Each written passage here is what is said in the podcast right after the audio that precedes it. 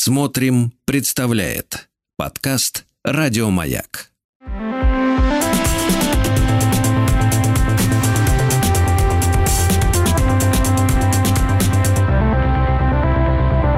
Метаэфир. Мы приближаемся к сумеречным землям, где люди учатся одомашниванию своих демонов. Многие заплывают себя сюда, но многие возвращаются оттуда с пустыми руками. А некоторые не возвращаются. Некоторые не возвращаются, некоторые там обживаются, и кто-то даже обслуживает новоприбывших. В ближайшие три часа в метаэфире в нашей компании, то есть моей, Артем Новиченкова и Владислава Тимкина, мы э, будем говорить о селф-хелпе, о здоровье, о психологии, о самоощущении, о том... Э, о, на самом деле, сумеречной зоне между, между телом... ясными э, и понятными задачами, которые каждый перед собой ставит в жизни, и какими-то mm-hmm. внутренними или внешними сопротивлениями и способами их преодолевать. Да. Мы будем находиться в неком разрыве между э, землей всем, всеми знакомой, между водами, которые, э, которые обхаживают корабли, э, и землями уже дальними, э, куда не каждый заплывает.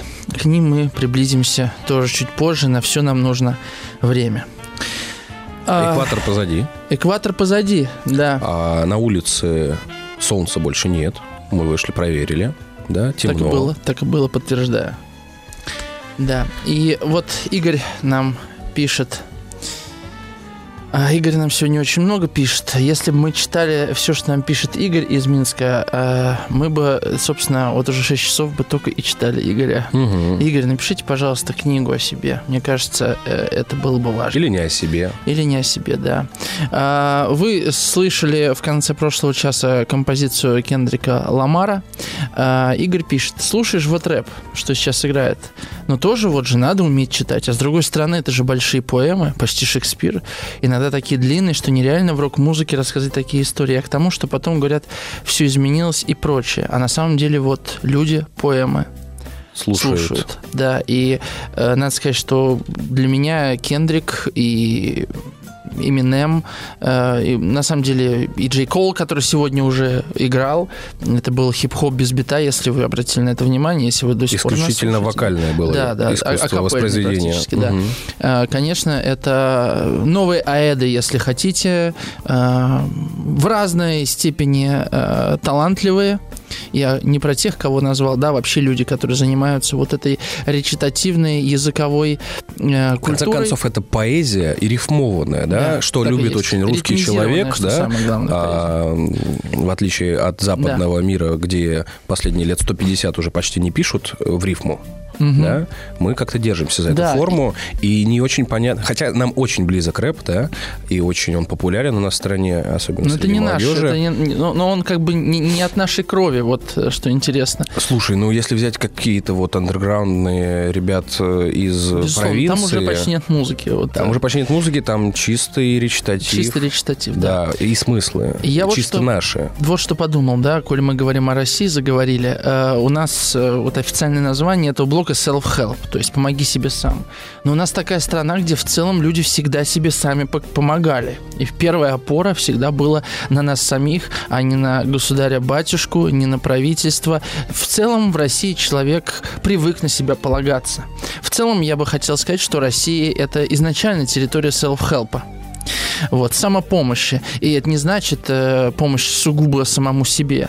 Э, у нас э, территория северная, а на севере невозможно в одиночку выжить, и это во многом э, определило наши темпераменты. И мы, кстати говоря, с Аузаном обсуждали то, как география, Зона климат, рискованного земледелия, да, да?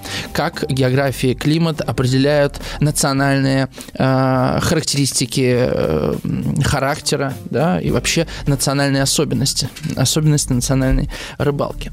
Вот. Э, и мы, собственно, будем говорить о том, как мы помогаем себе, о том, как привыкли или не привыкли это делать, о том, какие практики нам предлагает современное медиапространство, будь то психология, тренинги или чтение каких-то книг. Что добавишь к этому списку?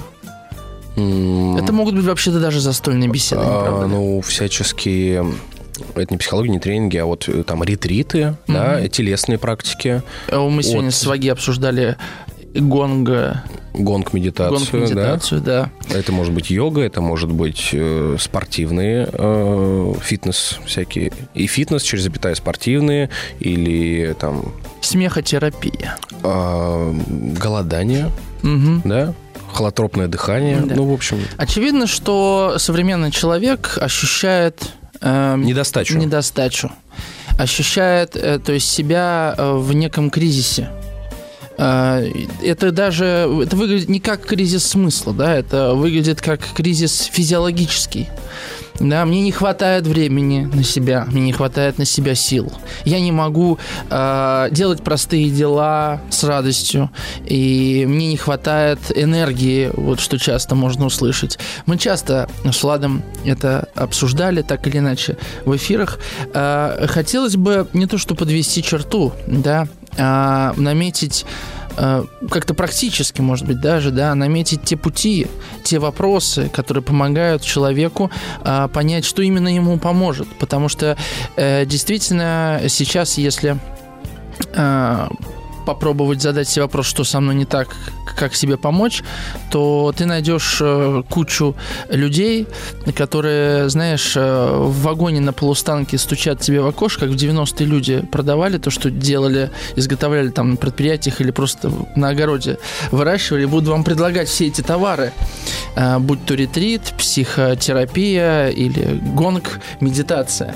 Тут же рождаются э, названия типа инфо-цыганства, угу. да, угу. когда тебе продают как бы ничто за твои кровно заработанные деньги, угу. с обещанием, что тебе станет лучше. И крайне недоверчиво люди относятся к тем, кто заплатил, и им стало лучше. Угу. Да? Потому да. что с этим вообще непонятно, что делать. Я же вижу, что ерунда. А он сходил, денег а отвалил, а ему да. хорошо. Да. Вот да. на Тони Робинса, да, он был таким большим медиасобытием в России, который вскрыл, вот опять же, подводную, подледную существующую индустрию тренингов. Да? Люди же чем-то везде занимаются. От продажи какой-нибудь косметики с рук друг другу, да, в пирамидальных структурах. Mm-hmm. Я работал в Oriflame где-то пару недель, когда был. Во-во-во. Э, Найди клиентов, да а, до каких-нибудь, э, ну, не знаю, МММ не сюда, но до каких-нибудь тренингов образовательных вполне себе. Mm-hmm. Вот, ну и э, в конце концов, вот этот океан, безбрежный океан, в который мы сейчас вплываем, э, он в чем-то, конечно, пугает э, человека, потому что кажется, что надо срочно что-то делать. И вот ощущение, ощущение, что время играет против тебя. Ощущение, что мир э, несется, и ты не успеваешь. Ты, тебе не хватает силы времени на э, обычные дела, а тут надо делать еще сверх э, самого себя что-то. И что самое страшное, как мне кажется, в этом, ты попадаешь в мир людей, которые говорят, что знают тебя, и знают, что тебе надо. Ты попадаешь знают... в кукольный мир кукольный во многом. Мир. Да, это такой, такая театральная в чем-то получается среда. Mm-hmm. Где тебе навязывают двойственную роль. С одной стороны, непривычную тебе роль э, короля, которого угу. обслужат. С другой стороны, роль э, того кто, в отличие от них, не знает себя. Да, то есть ты такой получается, с одной стороны, на поводке, но да. в короне. Да. И мне кажется, что это отражает и э, способ мышления, э, который сейчас распространен в мире. Это мышление насильник-жертва, где эти роли очень ясны и понятны. И человек выбирает быть насильником или жертвой в той или иной ситуации. Ситуации, где ты платишь деньги за то, чтобы тебе помогли, ты одновременно в такой двоичной, э, как двойственной ситуации, в двойственной роли предстаешь. С одной стороны, ты оплачиваешь да, э, тот или иной курс помощи. И то есть ты как бы, как ты сказал, ты король, да, который заказывает музыку. С другой стороны, ты слабый. Ты пришел э, своими слабостями угу. делиться и раскрывать себя. И довольно сложно этот баланс выдержать для многих, да, и случаются как раз в этом пограничье конфликты. Угу. Конфликты силы, слабости, просьбы, приказа Да, сложно еще не впасть в зависимость от тех ролей, которые нам предлагаются. И как понять, я в зависимости или в удовольствии, да? например? Это очень сложный вопрос. Возможно, мы потихонечку попробуем распутать это. Поэтому я предлагаю вам делиться вашими способами. Что помогло, а, да, что не помогло. Что вас утешает? Что вам помогает, какие практики вы используете. Это может быть прогулка, это может быть семейные посиделки, это может быть э, поход в театр, это может быть рыбалка. Но нам еще интересно это узнать... Это может быть тренинг личностного роста. А может быть тренинг личностного роста, чего же греха Это может да? быть э, менторство учителя в школе или начальника на работе. Кстати говоря, да, в этом может помочь как э, способ э, учительства, так и способ ученичества. Да. Вот. Это может быть еще путь э, не дай бог, потери э, способности видеть, слышать, э, там, ходить, угу. то есть какие-то болезни или э, да, увечья. Да, да, да, да. То есть через утрату чего-то э, мы можем получать э, нечто большее. 967 103 5533. Пишите. А мы пока с Владом поделимся зададим друг другу эти вопросы. Влад, вот э, для тебя что в жизни, в твоей обычной, вот что в твою жизнь входит, да, помогает тебе держаться на плаву, э, черпать ресурсы а, и дальше идти вперед по своей жизни? Чем-то перекликается этот вопрос тем, что ты задавал в АГЕ, когда он у нас сегодня был. Mm-hmm. Да, что тебе крылья что, что для тебя является крыльями, как-то он так звучал, как ну, защищающими, да? да. А, но это же ведь, понимаешь, э, скорее я спрашиваю тебя не про то, что тебя воспаряет вверх, да? Первое, о чем вот, что мне приходит в голову, mm-hmm. не могу подобрать, как-то вот получается не унывать, как будто легкомыслие, получается не зацикливаться. Простота? А, это не простота, потому что это больше похоже на какое-то движение вверх-вниз, вверх-вниз, и я не задерживаюсь внизу. То есть как будто... Поплавок? Поплавок, да. Внизу клюет, а вверху... Наверное, да. Вниз тянет. А что, что позволяет не оставаться там внизу? Искушение есть оставаться внизу? Mm. Просто обычно, мне кажется, мы остаемся внизу, когда есть искушение. Когда есть искушение, там очень нехорошо. Нехорошо. Мне, да. А, физически. Я прям чувствую, знаешь, как ам, в X-менах, как это называется по-русски? Люди... Люди X, да. Yes! А вот нам пишет Светлана, зачем учить английский язык? Ну, ребят, тут высшая лига. Да, был один из эпизодов, где, значит, главный антагонист, это такая женщина с суперспособностями обладает, которая, которая возлюбленная Логана, который ага. Росомаха. Ага, и он да. идет к ней, потому что он регенерируется очень быстро. Все остальные просто умирают от ее, у нее как радиация такая от нее да, идет, да. а с него там лоскуты кожи слезают до костей, он регенерируется, регенерируется для того, чтобы дойти до нее, обнять и уничтожить тем самым. Угу. И вот как будто на этой глубине происходит вот такое разложение, довольно быстрое, э, коррозия угу. меня, физическая. Хорошо, а что тебе тогда помогает э, кожу обратно наращивать? А, ну, во-первых, есть тело, mm да, тело действительно очень хороший якорь в реальности. Э, сон, какие-то упражнения, э, диета, прогулки. Первый раз слышу из твоих уст слово диета. Диета в смысле... тебя. Ну, это скорее, знаешь, такое... Ну, как... Супчик поесть, знаешь. Угу. Я на этом не делаю упор, потому что оно э, встроено в меня. То есть это не специальная диета. Mm-hmm. Понимаешь, диета обычно говорят, что вот я сел на диету. Я никогда не сажусь на диету, я просто питаюсь так, как мне mm-hmm. хочется и нужно. Um, вот. Потом есть, конечно же, книги, uh, которые меня...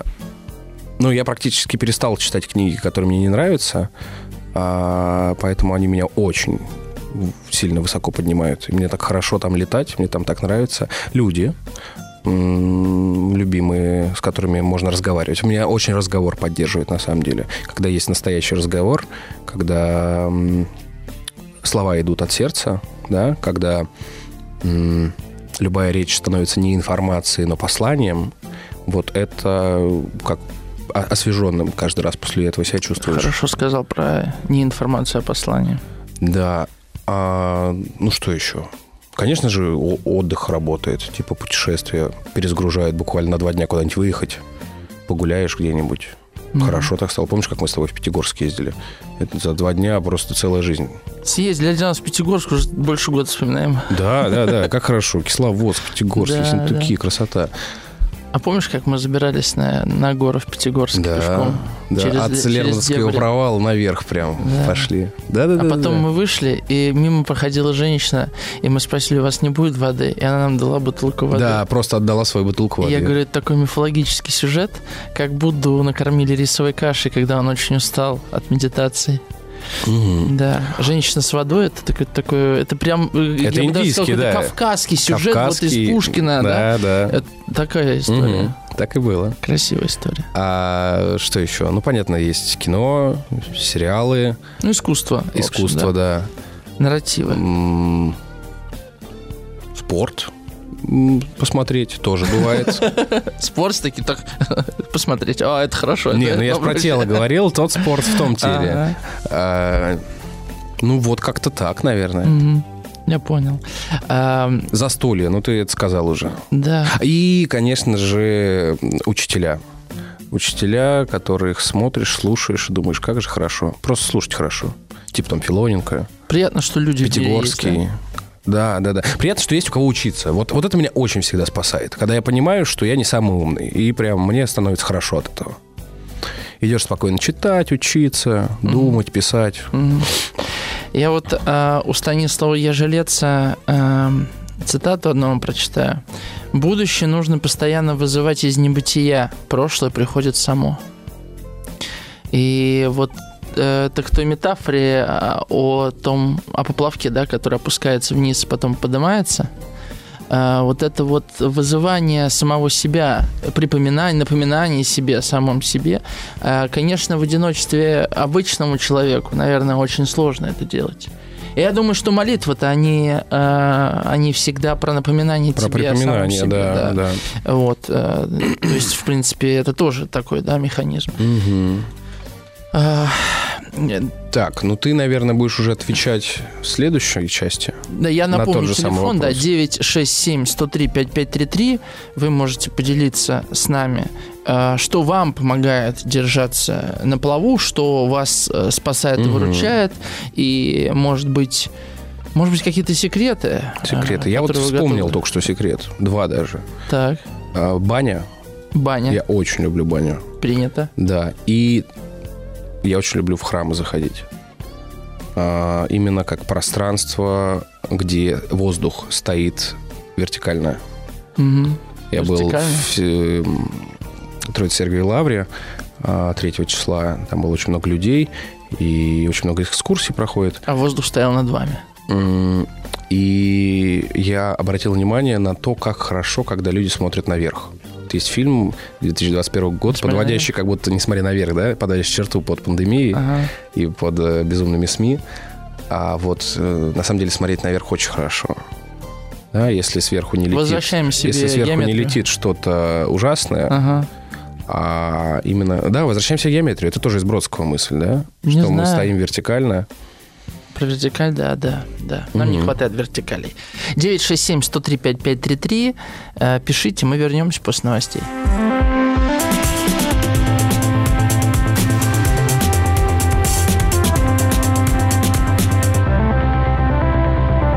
Метаэфир. Мы стоим на якоре.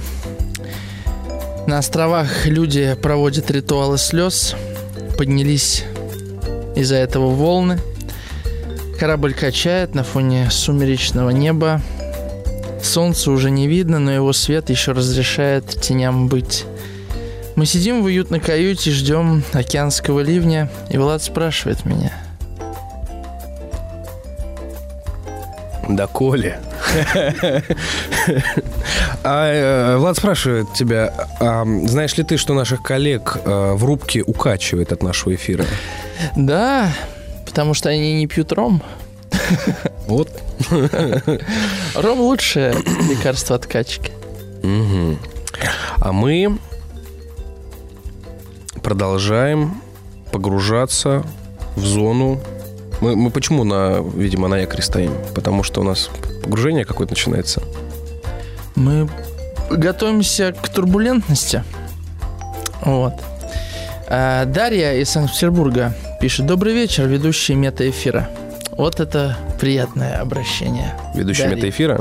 Да, вопрос о том, чем обнимать и поддерживать себя сейчас, накануне нового рабочего года. Я работаю в школе, проник в меня и попросил присмотреться. Чем обнимать? Дарья, детьми надо обниматься. А там дальше же большой комментарий. А, у меня не открылся. Так, читаю. Буквально на днях я поняла, что хочу разобраться с тревогой, которая порой не дает возможность чувствовать себя, ограничивает, сужает сознание. Так вот, ответ на вопрос, как поддержать себя, расширить поле внимания, пройтись вниманием по телу и хватиться за неприятные ощущения подвигаться так, чтобы растормошить себя, восстановить осанку.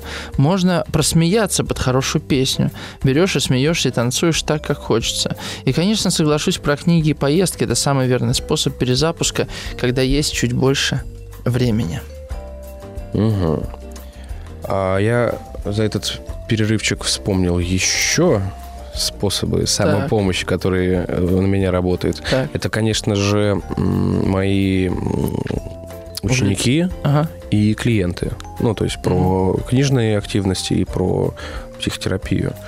А, я прям работая преображаюсь. А вы говорили про эпизод из, ваш, из твоего рассказа про крышечки, да? А у некоторых вообще в этой жизни ничего не как достает. будто в этой жизни не достается вообще ничего. Вот, тебе это как-то помогает вспомнить себя, да? Нет, это меня, э, это мне позволяет э, не жаловаться. Потому что я понимаю, что когда жалеешь себя, жалуешься, ну, я по-мужски говорю. Я думаю, что женщинам многим необходимо... Ты маме жаловался в детстве? Да постоянно жаловался и плакал часто, наверное. Вот. А, а когда перестал?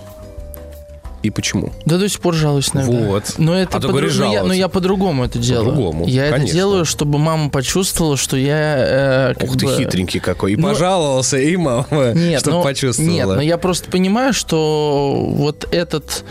Э, ну, я делюсь с нею, вот я говорю, я устал там, да, ну, что, потому что я, я понимаю, что вот ей, может быть, ну, не то, что приятно, но важно там от меня, например, это услышать. Вот так. Вот. А к тому, что ты говорил, я бы, знаешь, что еще добавил. Я вот в моменты вот этого дна, который ты описал, мне очень помогают слезы. Вот. Не всегда а, до них получается дойти. Да, да, но иногда а, я понимаю, что это уже все, уже дальше некуда, и меня обнимает моя жена, и я плачу просто. И ты знаешь, я где-то 2-3, наверное, января сидел, думал, что есть слезы горькие, а есть слезы, о которых приятно вспоминать. Угу. Есть слезы лечебные, а есть слезы э, утопленника. Горючие. Слезы утопленника, да. Едкие О, у Ларса фон Трира как раз в третьем сезоне «Королевства» есть образ э, большого братца, который э, стал телом больницы, и, но у него больное сердце, и он плачет. У него огромная голова и огромные слезы, и он плачет все больше, и эти слезы затапливают его. И, и, и затапливают всю почву, на которой стоит эта больница. И если не вылечить сердце этого великана, то вся больница разрушится, потому что почва под этой больницей размоется. И вот это, вот лечить эти слезы, а, потому что если слезы не вышли из нас, они в нас впитываются как, э, знаешь... И когда почва, вот в ней количество соли повышается, она же перестает плодоносить. Да, это тоже, это тоже. Вот эта горечь, конечно, удивительное наследство, которое нам дано культурой, а, горечь, а, которая одновременно и дар и проклятие. Что поразительно, нам, по-моему, кто-то из слушателей писал об этом, что разный химический состав у слез, вызванных разными эмоциями. Угу. Да? И иногда прямо чувствуешь вот эту горечь на щеках именно. Угу. То есть, насколько оно да, бывает. Не твое как будто по той реакции, которой ты чувствуешь их. Многие наши слушатели пишут, что наши передачи э, они используют в качестве вот такого средства самопомощи. Я думаю, мы тоже используем наши э, передачи как средство самопомощи. Безусловно. И во всяком случае, это точно так.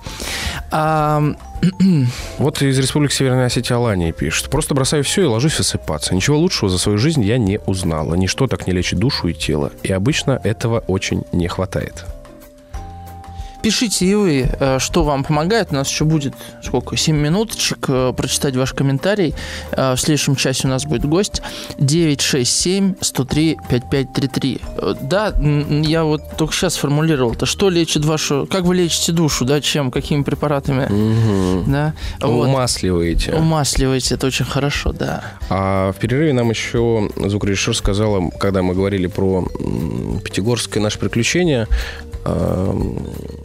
что Христу воду выносили mm-hmm. тоже, и там храм воздвигнут. Это не про наше сравнение с ним, это скорее про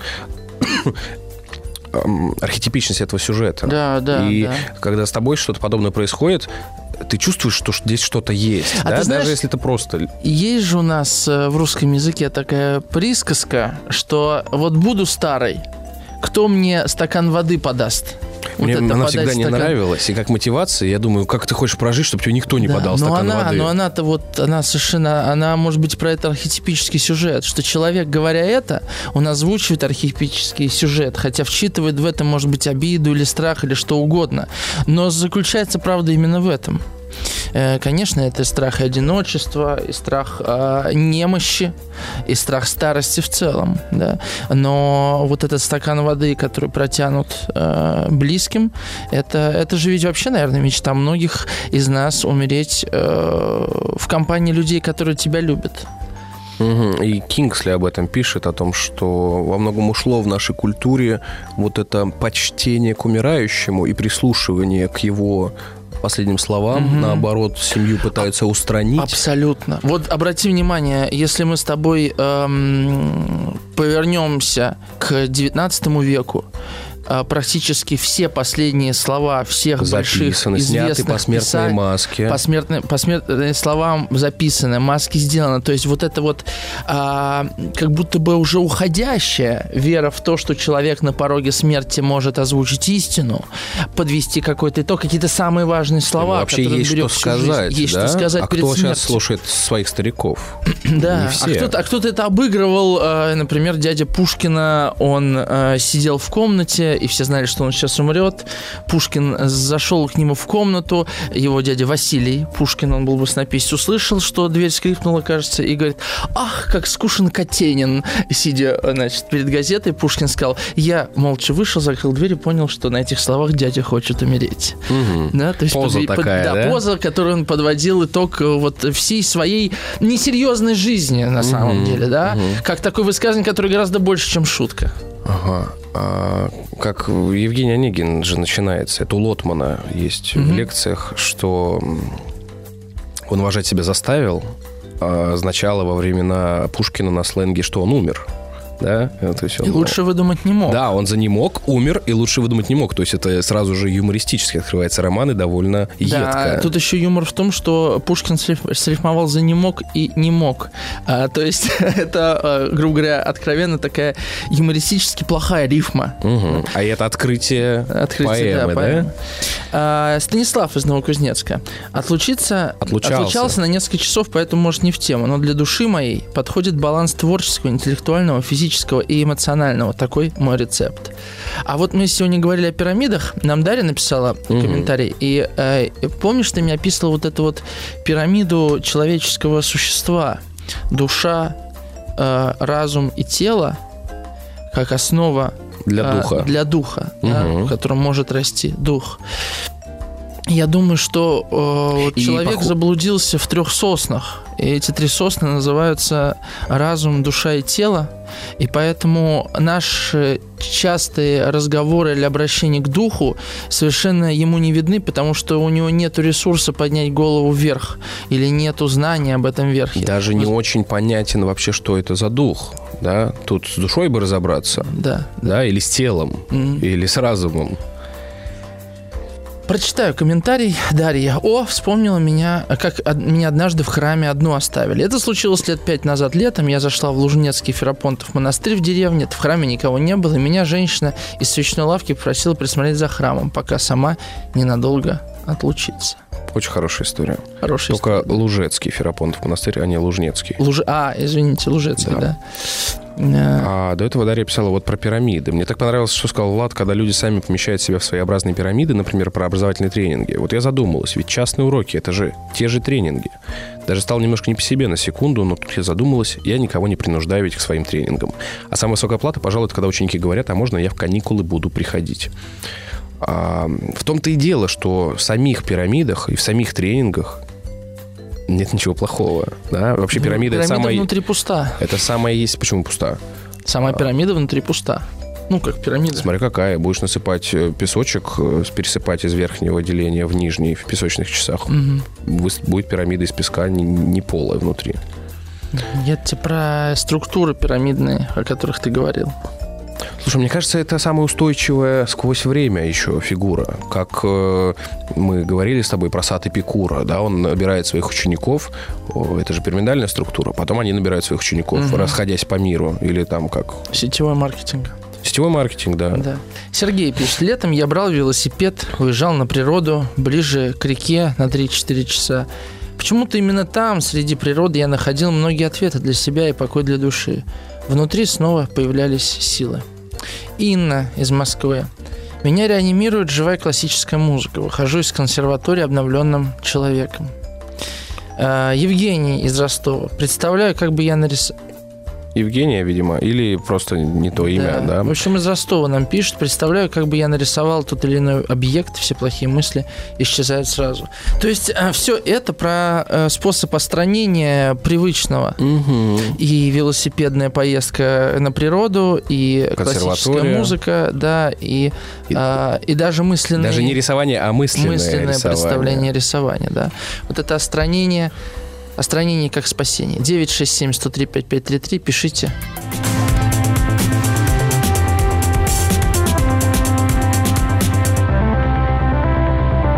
Метаэфир. Летние ночи всегда... Холоднее становится. Становится холоднее. Они тоже подходят к концу, и начинаются новые дни. И мы сейчас будем слушать расклад Таро на июль. Э, и я думаю, он случится. И нам писали... Э, а, у нас нет времени. Ладно. Да скажи, Время что написали. Написали, что э, хорошие грамотные ведущие, но контрастируя с тарологом, демонстрируем явное косноязычие. Извините за примету, но правда.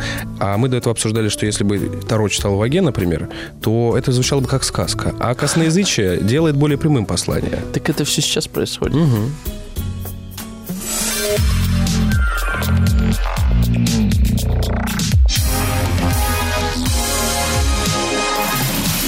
Расклад такой. Июль 2023. Вот июль месяц более безопасный, он как под защитой, под защитой семьи. То есть можно планировать открытые дороги, можно планировать и дальние поездки, и э, какие-то движения касаемо смены обстановки семьи, переезд, покупки, то есть тут все-все, что связано с планом семьи и взаимоотношениях. Да, можно просесть по финансам, но вы во всяком случае будете под защитой. То есть вот какие-то вещи, движения, поездок, э, семьи, еще что-то более благоприятное именно в июле месяце. И почему-то совет, что не стоит сильно торопиться, вообще в целом торопиться, даже в принятиях решений каких-то. Нужно обдуманно подходить ко многим вещам. В теме финансов рекомендация, что не стоит доверять всем слепо. Будет выявление двойственности, то есть двуличия людей, когда будут пытаться, допустим, а, вас обмануть, а, либо что-то, допустим, вам говорить э, одни вещи за спиной, совершенно все другое. То есть нужно быть... Не стоит всем слепо верить. Стабильность может быть только вот именно в семье, более ровно. А в плане финансов вот и окружения людей, какие-то вещи, то, что было сокрыто, будет станет все открыто, проявление на поверхность. И разрушение каких-то старых связей. То, что у себя уже отжило, возможно, либо разводы могут быть, отжило, разрушение будет, и, а, опять же, новая фундаментальность и движение на новый уровень с чистой информацией. То есть это могут быть разводы, июль месяц, отмирания старого у тех людей, кто уже принял решение. То есть в июле это самый благоприятный месяц. И совет о том, что нужно прислушиваться больше к себе, не верить всем э, слепо, вот на слово, как некоторые вот бывают ведомы, они верят вот всему сказанному, допустим, что там кто-то говорит. А информации очень много будет э, ложной, либо двуличной, искаженной. В плане здоровья тут идет 50 на 50. Это больше переходное состояние человека, допустим, либо переходное состояние месяц перехода, седьмой месяц в плане здоровья. Переход может быть как э, человека не становится, выход это по здоровью имеется в виду, либо переход это человек наоборот э, остается в здравии, то есть переходный месяц какой-то и он 50 на 50. То есть могут быть как и выздоровление плане болезни больше проявлено почему-то идет онко, выявление онкологии физического разрушения. Здесь вот именно у людей, у кого был застой, как решение вопроса. Либо человек уходит, либо человек остается жить. Вот так. 50 на 50. И именно больше будет проявлено почему-то онкологических болезней. Марина Гречешникова, маг-медиум, таролог, рунолог, гипнолог.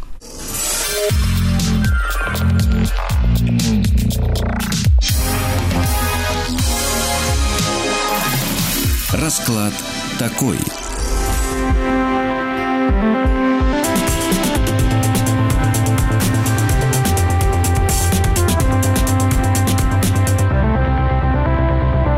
Метаэфир.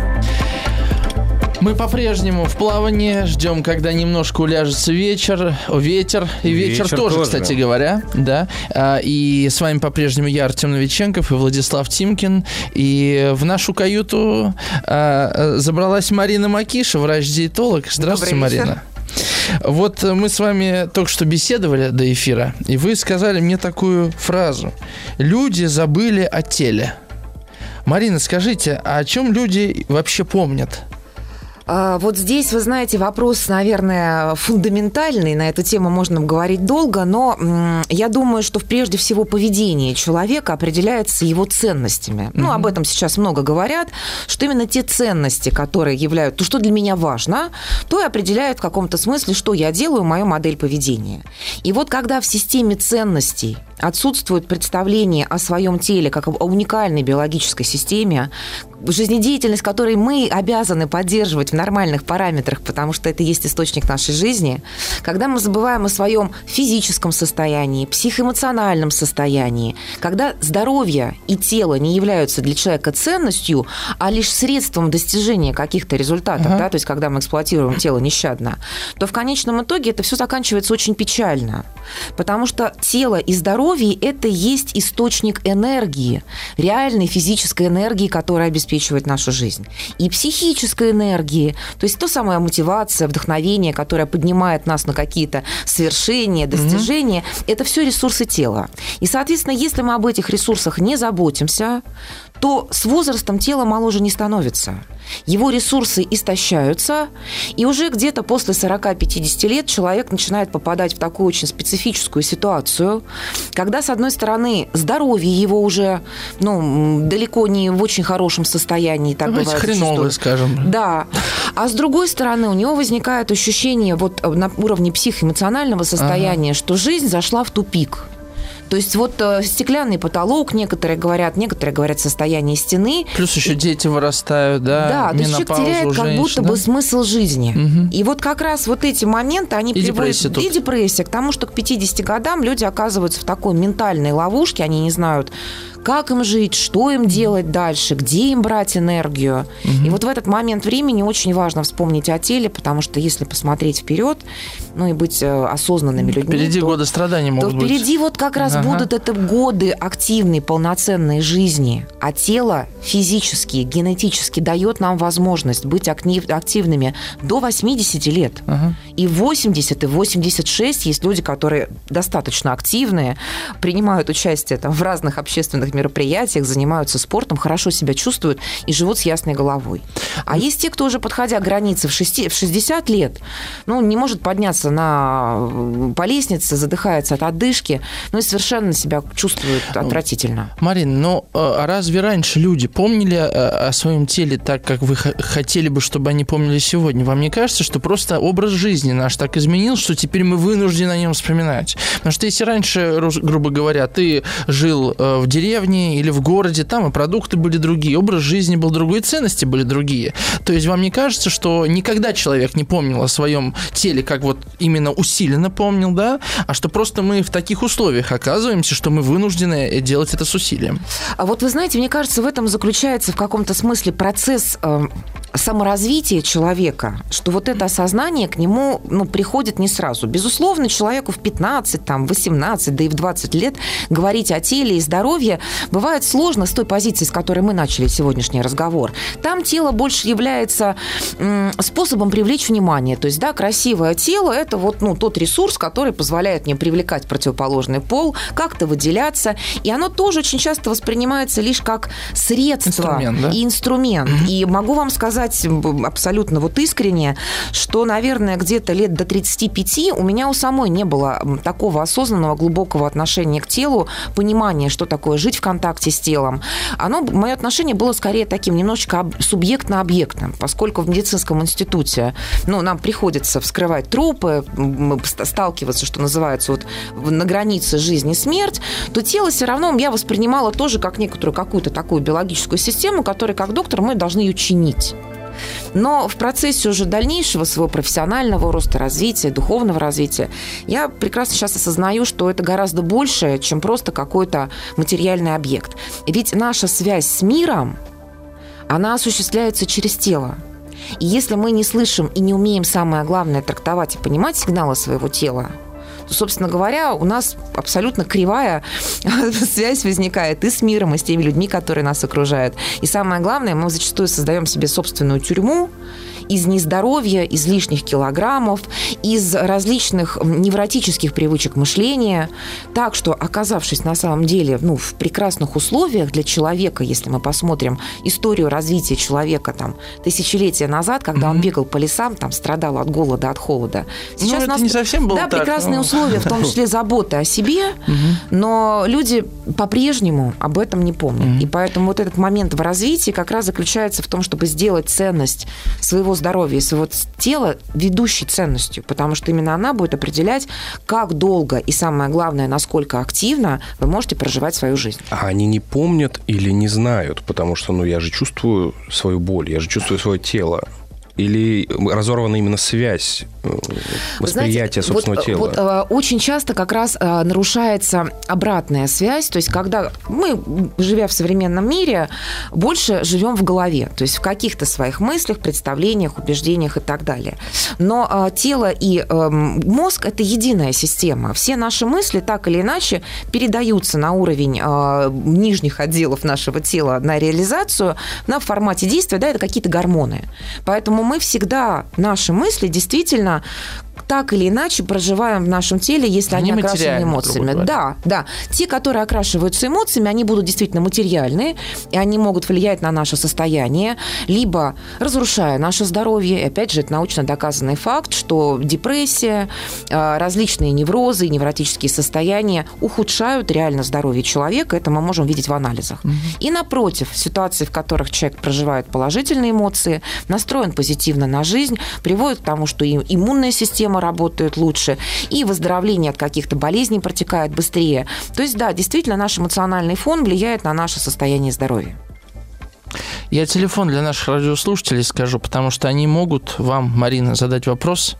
967 103 5533 пишите нам. А вот я такой странный вопрос задам. Смотрите, то есть, э, ну, правильно я вас понял, что изменяя собственное мышление, я могу повлиять и на свой организм физически. Безусловно, так. безусловно. А, соответственно, и, и насколько сильно, грубо говоря, вот э, монахи в медитации там проводят несколько месяцев, а то и лет – не питаясь ничем, да, то есть силой мысли только поддерживая свой организм. Вы знаете, вот здесь как раз стоится такая тоже очень опасная ментальная ловушка, угу. когда э, многие считают, что я вот сейчас начну думать, вот думать, да, ну, не думать, буду думать, да? думать, ну. думать, и как-то станет мне лучше. Но, безусловно, какой-то там уровень кортизола может быть и снизится от того, что вы начнете медитировать ага. и позитивно мыслить. Но напомню, что без конкретных действий поддерживать свое тело в здоровом, активном состоянии бывает сложно. И эти конкретные действия на сегодняшний день в научной медицине сведены к определенным компетенциям, которыми важно располагать каждому человеку, кто хочет жить активно и жить долго и, и качественно. Да? И э, есть такое понятие, как шесть столпов здоровья, и это конкретные э, компетенции или навыки, или то, что я делаю, то есть умею делать. Значит, прежде всего, конечно же, это питание, потому что не случайно древние греки говорили, что мы есть то, что мы едим. Из того, что мы даем своему организму, собственно говоря, и строится наше тело. Поэтому питание – это первый столб. Оно должно быть здоровым. И я подчеркну, что еще раз, что без здорового питания здорового тела не будет. Вот это четко нужно понимать. А вот можем здесь остановиться сразу же, чтобы не заблудиться в перечислениях. А здоровое питание, оно вот из чего складывается? Значит, в здоровом питании коротко. я, ну, для простоты понимания предлагаю ориентироваться на принцип тройного баланса. То есть э, первое – это ну, соотношение между той едой, которая является потенциально для нас полезной, и той едой, которая приносит нам удовольствие, но является не то чтобы не полезной, а в определенных количествах даже вредной для mm-hmm. нашего организма. И, конечно же, здесь мы проводим всегда границу между ну, продуктами здоровой корзины, то есть там белковые продукты, овощи, фрукты, цельнозерновые, там кисломолочные и так далее. И сахар, мука и продукты с высоким содержанием жира и особенно насыщенных жиров. Вот на сегодняшний день все ученые уже ну, пришли к единому выводу, что продукты, которые содержат сахар, содержат белую муку, оказывают такое же влияние на мозг человека, как разного рода наркотики. Ну, например, а манка? М? А манка? Если вы сварите кашу с сахаром, это будет та же самая приблизительная а если история. просто манка в ней есть что-то Ну, манка сама по себе не лучший вид крупы, потому что она уже очищена. Это худший вид или нет? Ну, просто, из просто... всех круп, которые можно выбрать, да. Вот, все, манку мы сразу, давайте э, просто манка, с манкой разберемся. белый рис ну, туда же, да, да, белый манку. рис тоже не, не самая полезная еда однозначно, потому что ничего, кроме быстрых углеводов, он не содержит.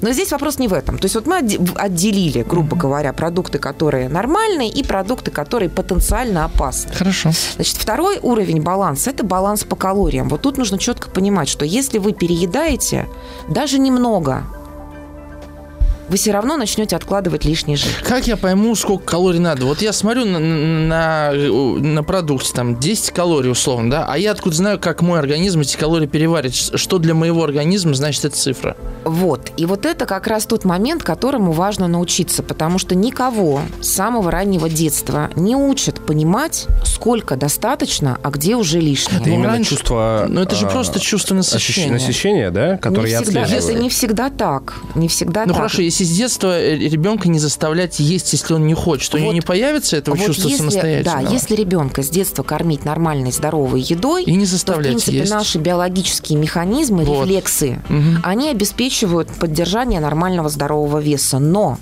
если ребенку начинают предлагать вот те самые продукты, о которых мы говорили, сладкое и мучное, его система пищевого поведения начинает меняться. Mm-hmm. Уже не так, как это было ну, в древние времена, потому что этих продуктов в древние времена не было. Чистый сахар появился в рационе человека всего 300 лет назад. Mm-hmm. И был он в очень небольших количествах.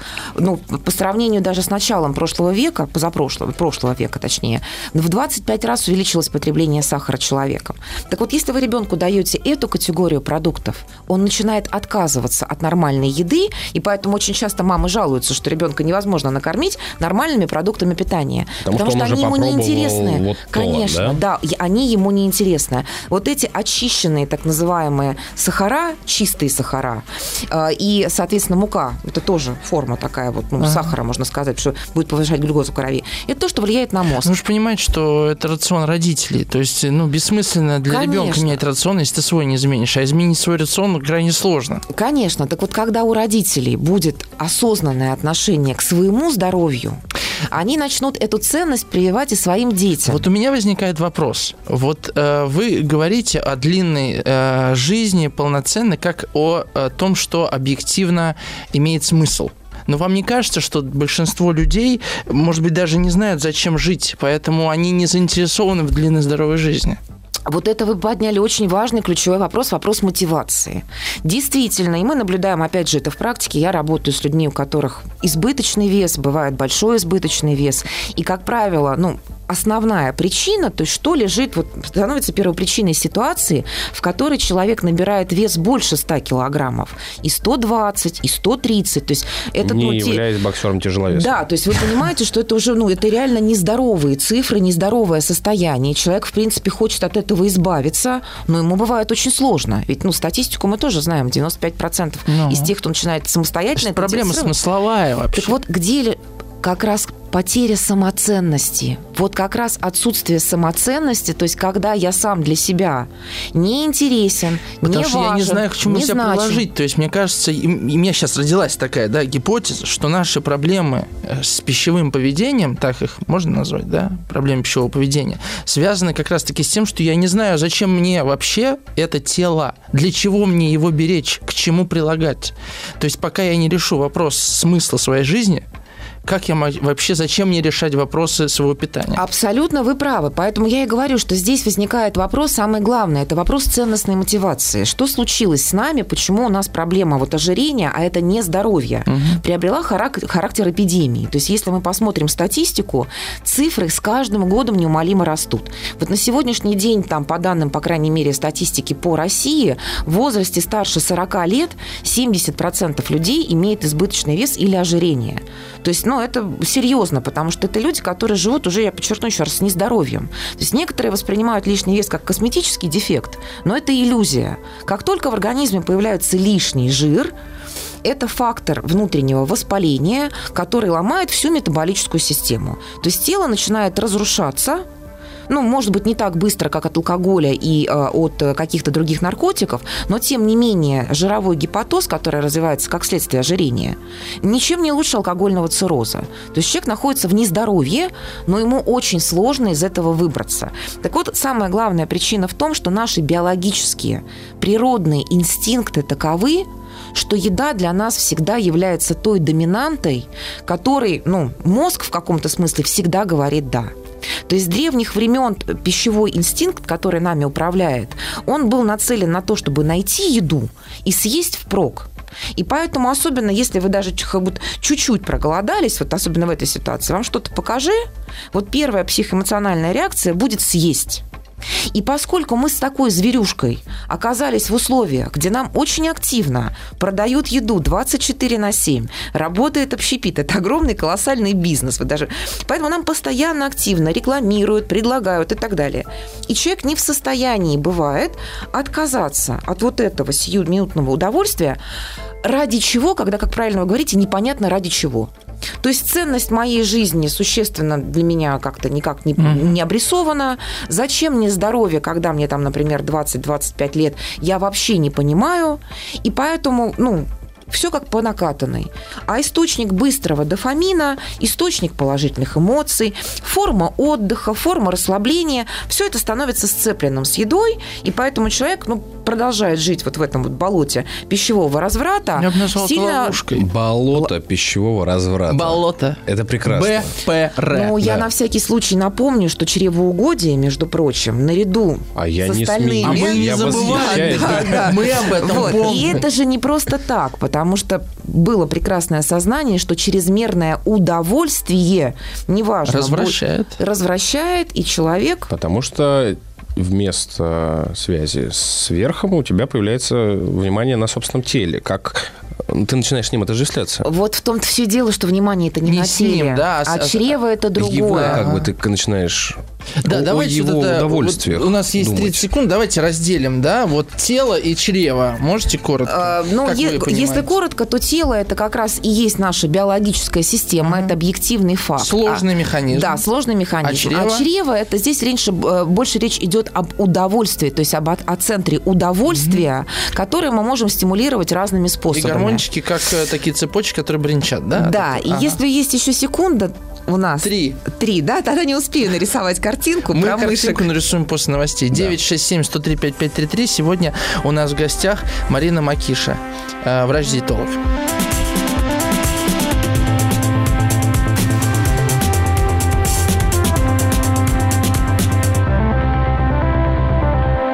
Метаэфир.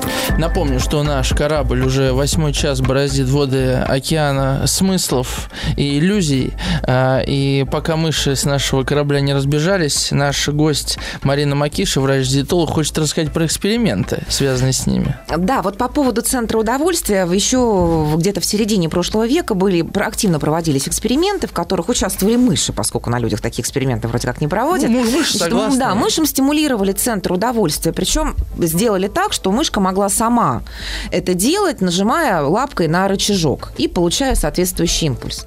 Так вот, когда этот эксперимент проводился, дошло до того, что мыши в попытках получить вот этот вот стимул удовольствия бесконечно били лапкой по этому рычагу, забывая о своих собственных детенышах, забывая о даже поесть. То есть они попадали вот в эту ловушку удовольствия, да, и фактически Мыши в течение, да, в течение нескольких дней сходили с ума. То есть вот к чему приводит постоянная стимуляция этого центра. Машины Природой так было предусмотрено, чтобы у нас удовольствие было результатом каких-то наших действий. Так, так это с видеоиграми иначе. связано. А мы хакнули То систему и напрямую. Мы хакнули да, систему и напрямую. Да, но идем. только мы теперь будем за это платить. Мы уже платим. А что делать-то? Ну, вот э, если по чесноку, все, э, ну что, неужели все знают, что такое здоровое питание? Ну, ладно, не вам, все. может быть, кажется, не все, но в целом люди Все знают, что бургер это. это не очень полезно, да, скажем да, так. скажем так, да, что знают, что надо есть и овощи, что надо питаться три раза в день хотя бы, да, а, надо там курить вредно для желудка, там много алкоголя. То есть люди, в принципе, ну, не такие уж темные, может, как вы описываете, я возьму на себя эту роль адвоката,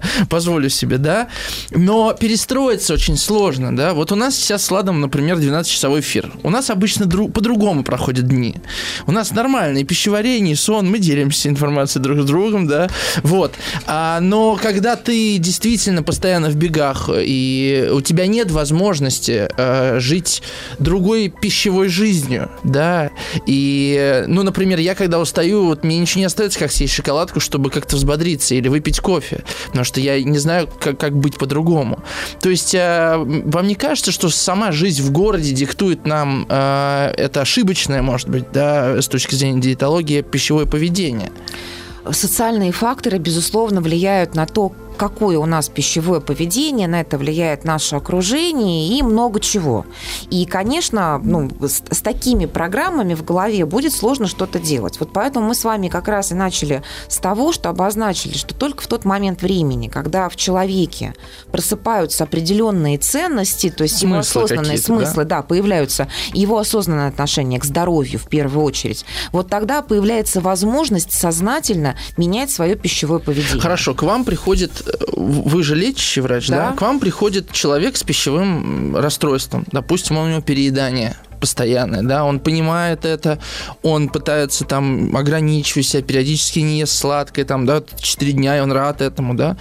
А вы, понимая корень проблемы, да, смысловой корень, как вы с ним работаете? Я понимаю, что это абстрактный человек, но как его вывести вот к этому осознанию, о котором вы ну, говорите? Смотрите, вот а, здесь а, все на самом деле проще, чем кажется сначала. Так. Потому что э, самое главное, когда приходит человек с избыточным весом, и ну, мы вместе осознаем, что эту проблему нужно решать, потому что мы осознаем риски, связанные с этими лишними килограммами, угу. вот тогда появляется осознанное решение. То есть человек говорит, да, я хочу заняться решением этой проблемы. Но мне кажется, часто это связано со страхом. Извините, что перебиваю. Там бывает много чего в голове, поэтому специалисты и работают с пациентами для того, чтобы помочь пройти вот этот первый барьер. Ага. Действительно, у людей очень разные представления о том, что нужно сделать, чтобы сбросить вес, о том, как это, и обычно все представления очень негативные. То есть вот есть такое представление о том, что здоровое питание – это зона сплошных ограничений. И, естественно, у вас сейчас заберут все самое вкусное. У меня были бы такие даже пациенты, которые говорили, когда видели, какие продукты мы будем исключать из питания, они говорили, а что же мне теперь есть? Да, то есть у человека, естественно, будет ломаться привычная картина, это вызывает определенное сопротивление. Так вот, как раз самая главная задача специалиста – помочь пройти это сопротивление и сформировать у человека навык навыки здорового питания. То есть если кто-то до сих пор думает, что ну, в современном мире можно не учиться тому, как правильно питаться, то это ну, великое заблуждение. Потому что если вы это не умеете делать, то тогда вы будете, как некоторые у нас, интуитивно выбирать, но интуитивно вы будете выбирать, как правило, не те продукты потому что наша биология такова, что для нас более привлекательными mm-hmm. являются продукты более калорийные. И это биологическая программа, которая встроена в нас природой. Ее никто не вырежет, не уберет, не закодирует. Вот даже желудок, желудок когда ты уменьшают, да, объем желудка, бариатрическая операция, 3-5 лет где-то 60% пациентов, которые перенесли эту операцию, получают, тем не менее, определенный откат. То есть 40 То есть, помогает? Она помогает, да, но не всем в этой ситуации. Просто да? я думаю, что смысл жизни найдут меньше, чем 40%. Возможно, операция по уменьшению желудка даже более эффективна. Да, эффективно, да, да. да. Но вот, вот здесь как раз важный момент заключается в том, что если вы не научитесь управлять своими инстинктивными программами, что это касается пищевого поведения, это касается эмоций. Ведь сегодня тоже очень много говорят про эмоциональный интеллект.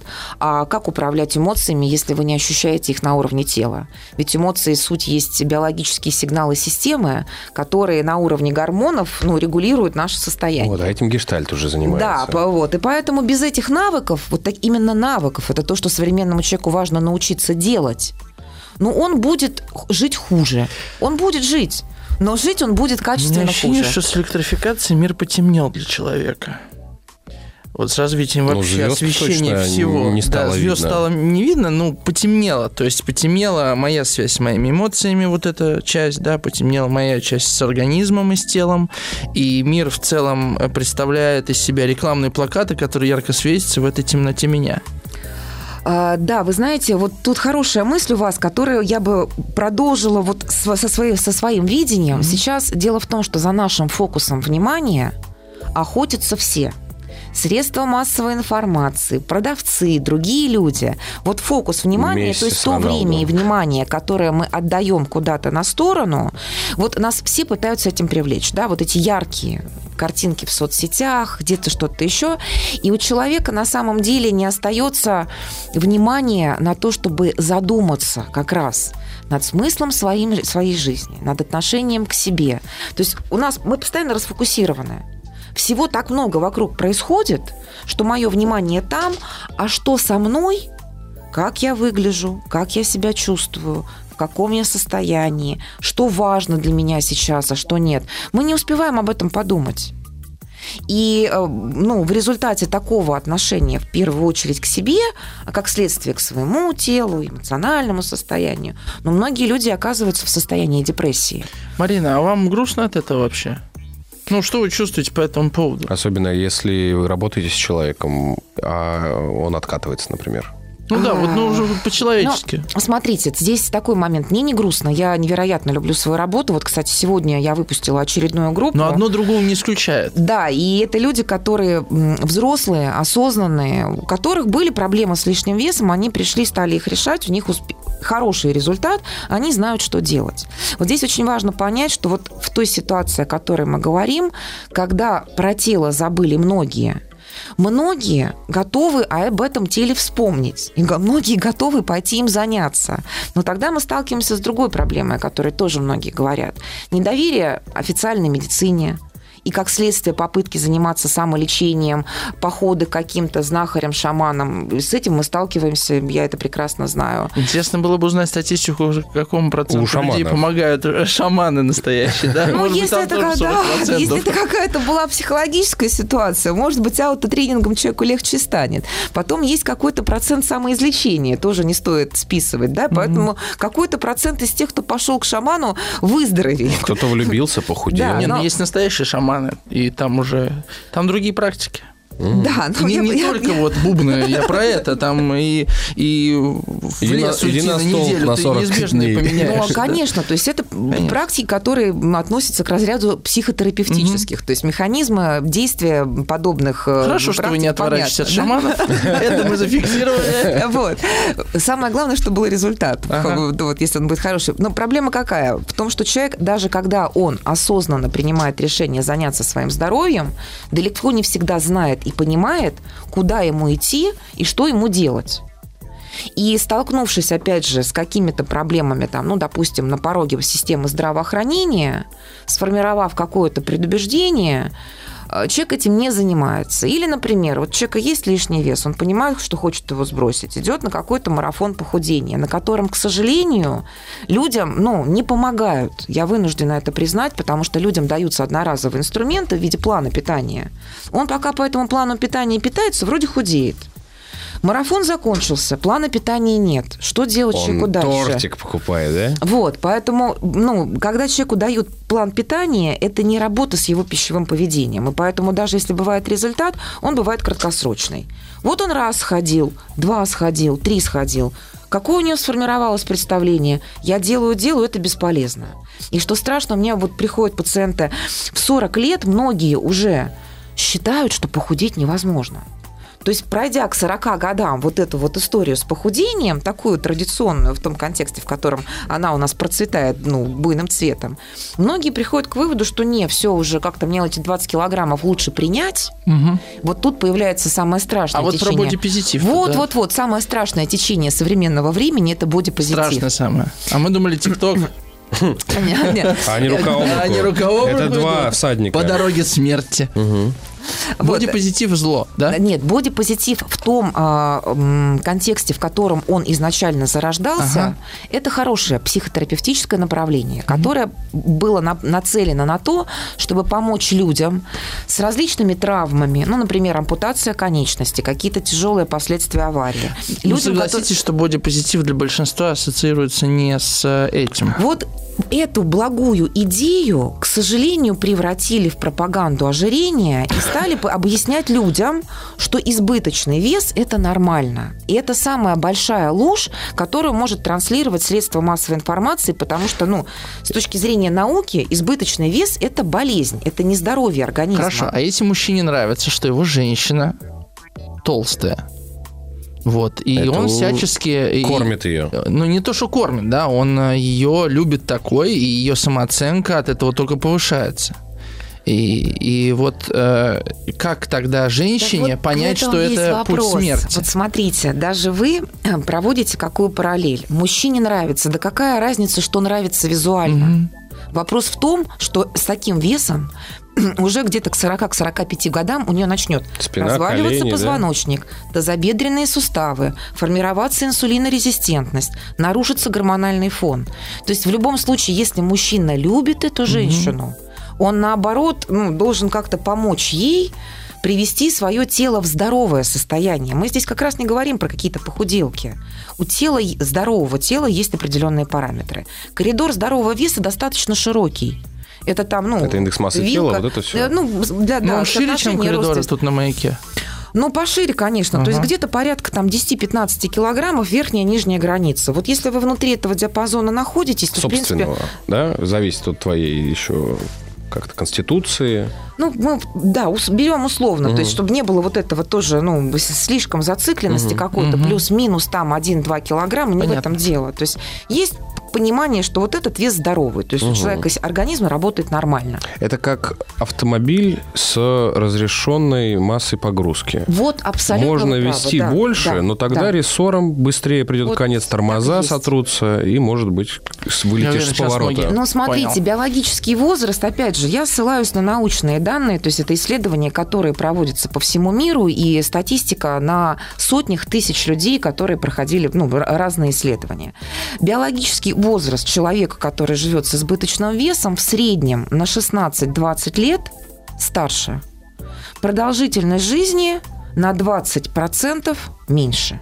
Ну, здесь можно вот дальше в статистику лезть, потому что чаще люди с лишним весом – это люди, которые беднее, которые хуже питаются, меньше доступа к медицине имеют. Ну, если брать там вот в США, например, там более бедные штаты, у них Ладно, давайте просто ожирения. сойдемся на том, да, что с лишним весом жить тяжелее и короче, чем без него, да. Угу. Да, Потому и что, что каждый может да, поддерживать свой здоровый вес, если, если хочет. Информации на сегодняшний день достаточно, но для того, чтобы произошли вот эти позитивные изменения mm. на чаше вот весов, которые есть, ну, скажем так, у каждого человека где-то в его ментальной картинке мира, вот с одной стороны должно быть его состояние, его тело, его самоощущение. И с другой стороны, вот еда как источник удовольствия. Угу. Где-то ну, в 10, 15, вот до 20 процентов случаев, быть. да. Никто не отрицает, что ну, Никто не говорит, никогда вам нельзя. Я понял. Но просто соотношение должно быть адекватным. И тогда человек будет в здоровом теле получать удовольствие от здорового То питания. То есть из лабиринта супермаркета нужно э, перебраться в коридор собственного дома. Правильно я понял? И собственного этом, веса. Собственного веса. Ну, я, да, да, да. да дома, вот супермаркет. Тела, да, а вот вы дом, абсолютно про правильно. Это как храм. Ведь все время мы говорим о том, что вот если вы, например, ну, в какое-то помещение будете постоянно приносить мусор и не будете оттуда его убирать, то через, ну, очень быстро... Может стать мусоросборным да, это, это, это будет помойка. Но так не надо из своего тела делать такую же помойку, когда вы туда бросаете, черт знает что. Хорошо. Ну что, мы вот быстро так... Очень, очень бодро пролетели бодро. мы Вы нас отрезок. взбодрили, Марина. Да. Спасибо вам Спасибо большое. Вам огромное. Вот. Помните о теле, питайтесь правильно и будьте здоровы. У нас была Марина Макиша, врач-диетолог, а мы еще будем плавать и плавать. Да. Да.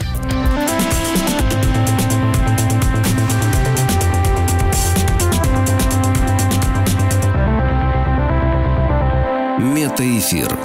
А я напомню, что у нас э, ежечасно э, проходит хотел сказать фестиваль, но путешествие, да, по раскладам Таро. И каждый час мы рассказываем про какой-то месяц, и сейчас мы будем рассказывать, э, слушать, август. да, прогноз на август 2023 лето, года. получается, подошло. Да, лето было тяжелым, как мы поняли с вами. Вот, оно было жарким в разных смыслах. Теперь август. Август очень приятный месяц. Послушаем, что нам сулят карты, да, и образ.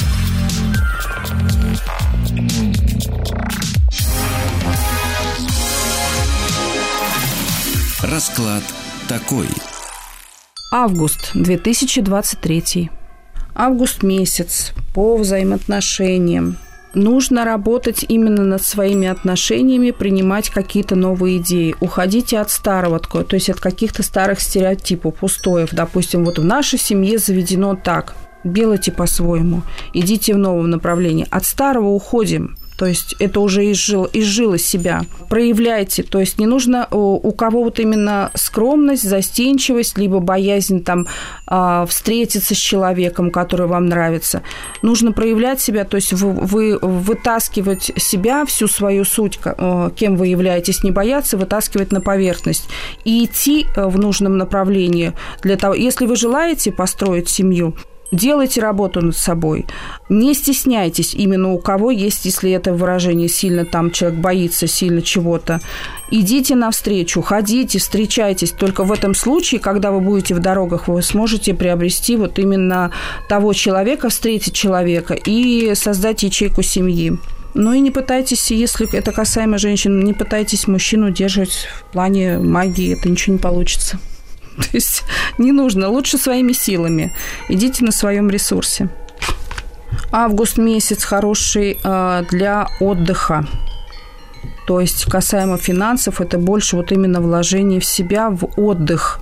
Кому-то нужен э, подлечиться здоровье, э, санаторий, смена обстановки. То есть э, люди уже просили по энергетике. Это нужно вот именно месяц хорошо планировать на отдых чтобы физическое тело сильно не страдало, на обновление. То есть поездки можно какие-то планировать. Это все будет вот именно такая вот финансовая история, что вложение в себя, в поездки, в какой-то отдых. Потому что семья именно в этот период нахождения дома может привести вообще к сильному опустошению. Нужно зарядиться энергией, нужно сменить обстановку, куда-то поехать. Ну, по здоровью на август месяц вообще карта хорошая. То есть такая она рекомендация, прям такая стабильная. У кого были проблемы, сложности со спиной, с почками, то есть э, будет решение вопроса. Но если, опять же, если именно тема э, спина и почки будет настолько, что э, сильные боли, еще что-то, как-то вот человек превозмогает и терпит эти боли, не обращается в больницу, обратиться нужно, потому что хороший месяц именно решение проблемы. А так в целом по здоровью у многих людей он будет более стабильный. Почему-то нужно вкладываться в то, что можно увидеть вот именно прекрасное и вот э, увидеть прекрасное, увидеть то, что вы давно не видели. Это возвращаемся к теме э, финансов именно отдыха. То есть нужно не экономить на себе, все равно вот именно больше уделить время отдыху. То есть месяц рекомендация для многих, что нужно позаботиться о своей физике, сменить обстановку, куда-то уехать, вложиться в себя, в свою э, нервную систему, стабильность, и тогда все будет вообще, то есть во всех аспектах тогда будет все ровно. Больше совет на август месяц – это тема отдыха, смена обстановки. То есть не бойтесь э, тратить средства на себя же, опять больше на себя касаемо. Потому что в любом случае э, в следующем месяце оно может быть с приходом. Вот в этом месяце прям наоборот нужно тратить. Марина Гречешникова, маг, медиум, таролог, рунолог, гипнолог.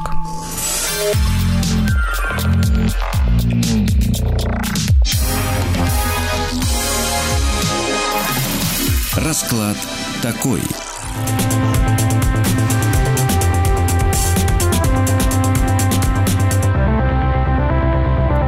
Метаэфир.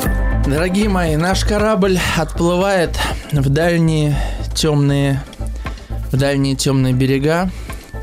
Мы потихонечку будем приближаться к краю света. Девятый час метаэфира. А девятый час. час это всегда м- вход в темную зону, да? Да. И так как 20.00 по Москве, пойми себя, если сможешь, начинает вещать. Да. Мы с Владом э, наконец пришли на эфир. Да. Да. да. Мы давно не слышались. Да. С нами наш любимый звукорежиссер Татьяна. Вот, э, а значит, мы потихонечку начинаем вплывать в темные воды бессознательного. Хотя полноценная, э, как бы вот вода, да, есть водораздел какой-то. Вот мы уже сейчас на границе миров, да, на границе э, человеческого я э, и уже бессознательного. И этот час мы хотим посвятить э, как бы входу в разговор о человеческой психике, о том, как человек э, с ней уживается. И я вспомнил цитату одного из учеников Юнга, чье имя не могу сказать, не помню. Э, прочитал на сайте Кастали, э, это вот сайт издательства, которое издавало как раз книгу жизни и так далее. И другие замечательные книги. Я сегодня читал из Кулиану отрывок. Э, цитата такая. «Э, Психоанализу уже сто лет, но мы не стали счастливее и с нее я бы хотел начать этот час. С вами Артем Новиченков, Владислав Тимкин, и мы продолжаем плавание. Влад, а, а ты можешь предположить, почему психоанализ, как невероятный сильный инструмент э, работы человека с собственной психикой, собственным я, да, который помогает действительно помогает людям преодолевать самые разные проблемы, не сделал нас здоровее, не сделал нас счастливее, полноценнее, что ли. Мне кажется, это опять разговор про массовость угу. и про отдельного человека, да, как э, Эрик Берн закончил свою замечательную книгу «Игры, в которой играют люди», он говорит, судя по нашим исследованиям и моей работе, а, и всему, что я узнал в процессе этой работы, что всему человечеству помочь нельзя, но отдельному человеку можно. Так же, как только что вот у нас была замечательная э, диетолог в эфире, и э, Марина Макиша. Марина Макиша, да, да, и известны все правила, нормы, э, последствия, да, довольного питания, но многие ли этому придерживаются? Нет. Также mm-hmm. и, мне кажется, с психоанализом. Тем более, что он, мне кажется, на свою беду стал дико популярен и во многом оформил 20 век. Mm-hmm. Политически, психологически, рекламно. да, еще не то, что усложнил, а это вдруг взяли на щит на и понесли на вооружение. На вооружение. Да. А, у Адама Кертиса, британского документалиста, есть э, замечательный мини-фильм, а, который называется The Century of Self, или в русском переводе «Век эгоизма», про то, как Люсьен, Френд, Люсье, Люсьен Фрейд, э, племянник Фрейда, приехал покорять Америку с превращенными в маркетологические орудия э, изысканиями своего дяди, да, э, Зигмунда Фрейда, и полностью перепрошил американский рынок пиара, mm-hmm. политтехнологий, ну, объясняя маркетинг, да, любой маркетинг, да, объясняя всему обществу через СМИ, через политиков, а, что человек представляет из себя какую-то модель, что человека можно объяснить, что человеку можно что-то внушить, продать, что человека можно исправить изменить, да, и я уверен, что системы тех же самых концентрационных лагерей во многом вышли из извращенных идей и марксистов, и уже поминавшегося сегодня Дарвина и, и конечно же, в части. и, конечно, Зигмунда Фрейда. Да, я бы хотел э, даже, наверное, слово такое сказать. Э, ты подбирал глаголы, да? Я бы э, дополнил этот ряд словом сформулировать что человек, э, мне кажется, в 20 веке поддался формулировкам.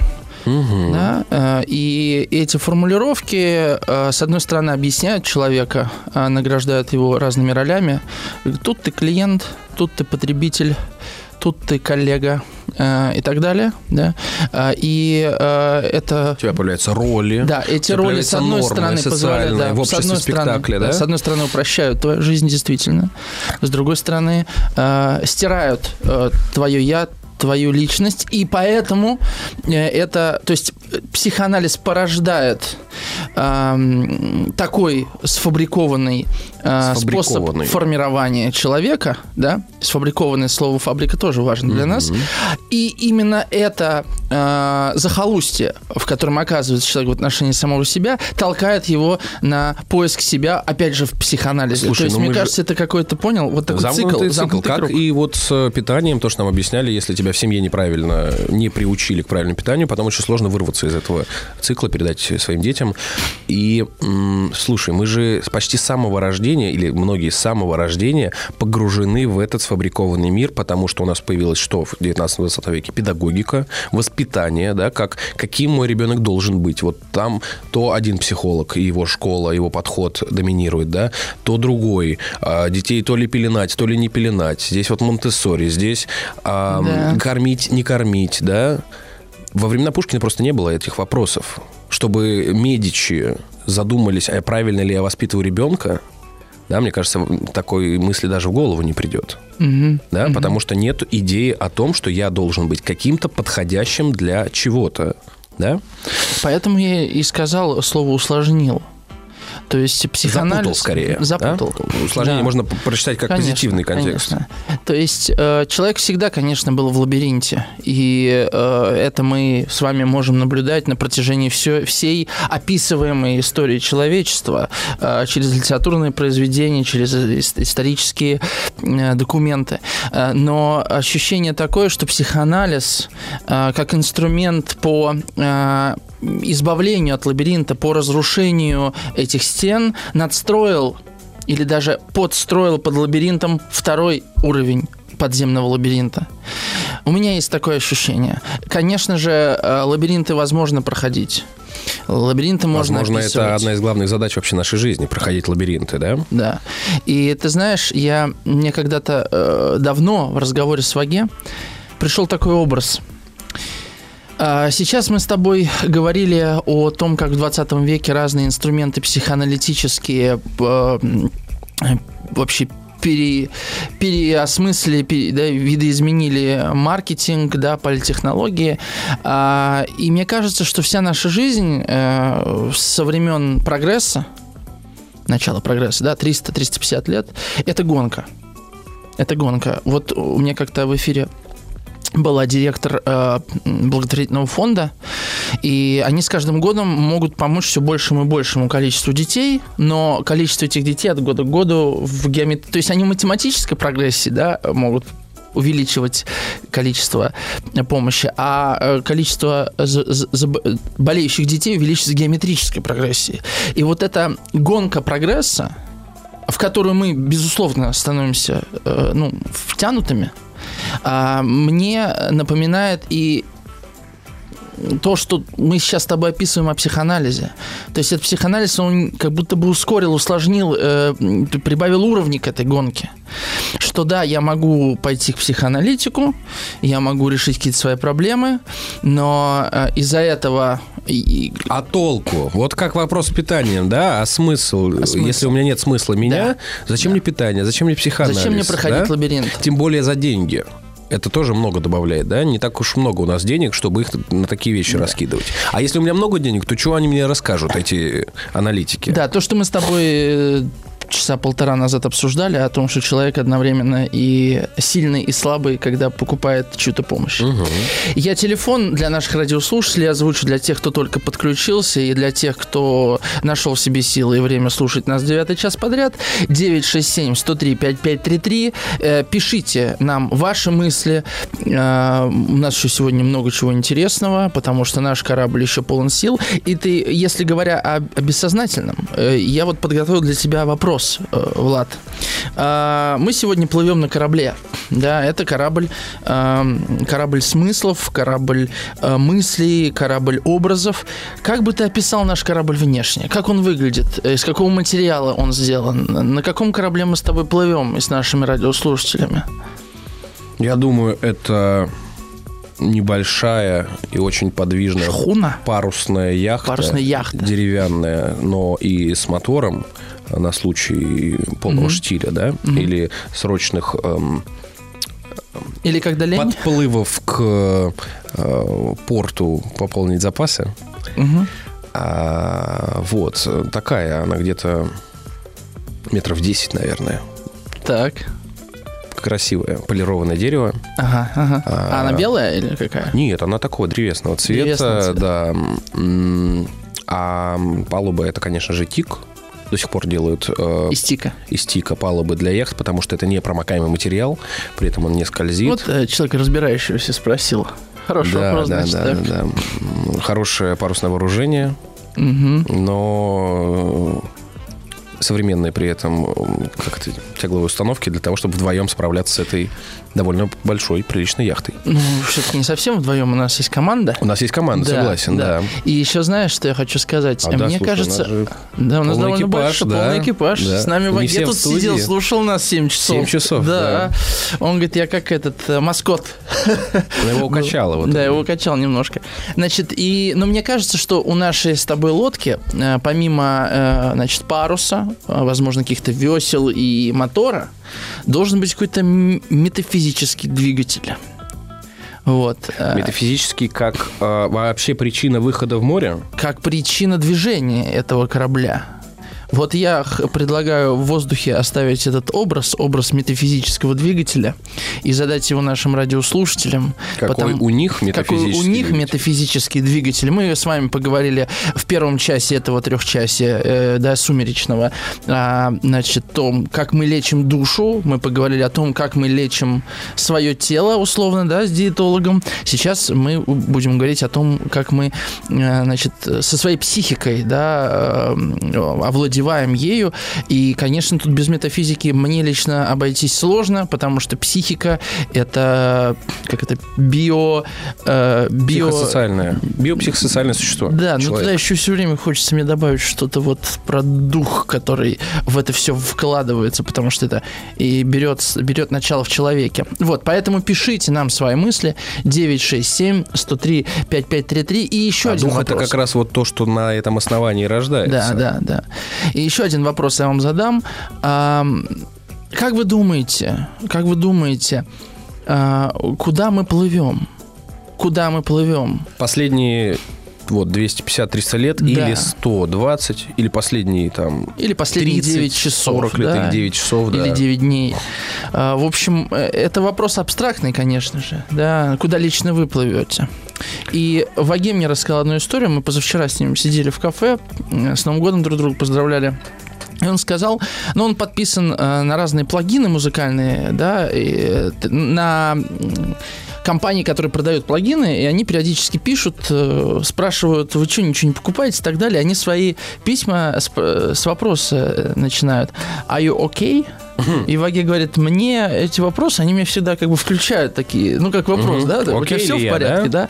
И вот я бы хотел, чтобы этот вопрос о том, куда мы плывем, куда вы Да, и этот вопрос, а окей, как вы себя чувствуете как вы себя чувствуете, да, напишите нам. Мне вот очень нравится, Глеб из Санкт-Петербурга написал, 8 часов в эфире и ни разу не упали в брочинг. Брочинг Куда? это... Брочинг. Ты загуглил уже? Да, резкие повороты, броски яхты на ветреную сторону, не подаешься управлению. Что Класс. ни разу не упал парус в воду. Мы держимся, у нас крепкие руки и хорошая команда. Да, 967 103 5533. Да. И э, просто Виктор написал хороший комментарий. Просто где есть слово анализа, не очень воспринимается людьми.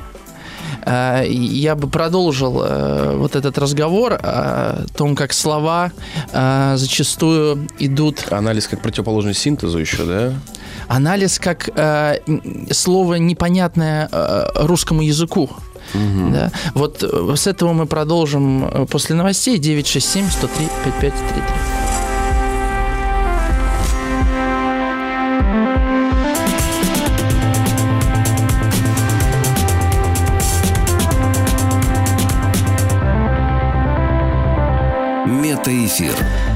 Итак, что ты видишь, Влад?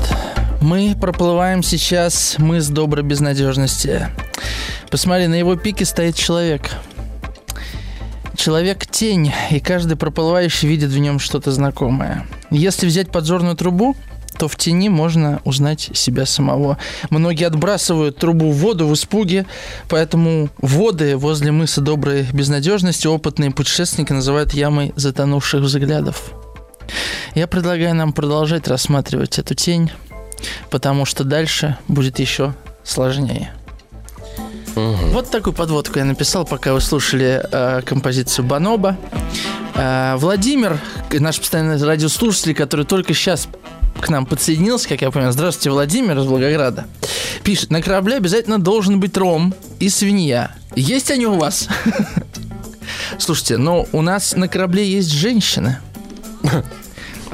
У нас на корабле есть женщины.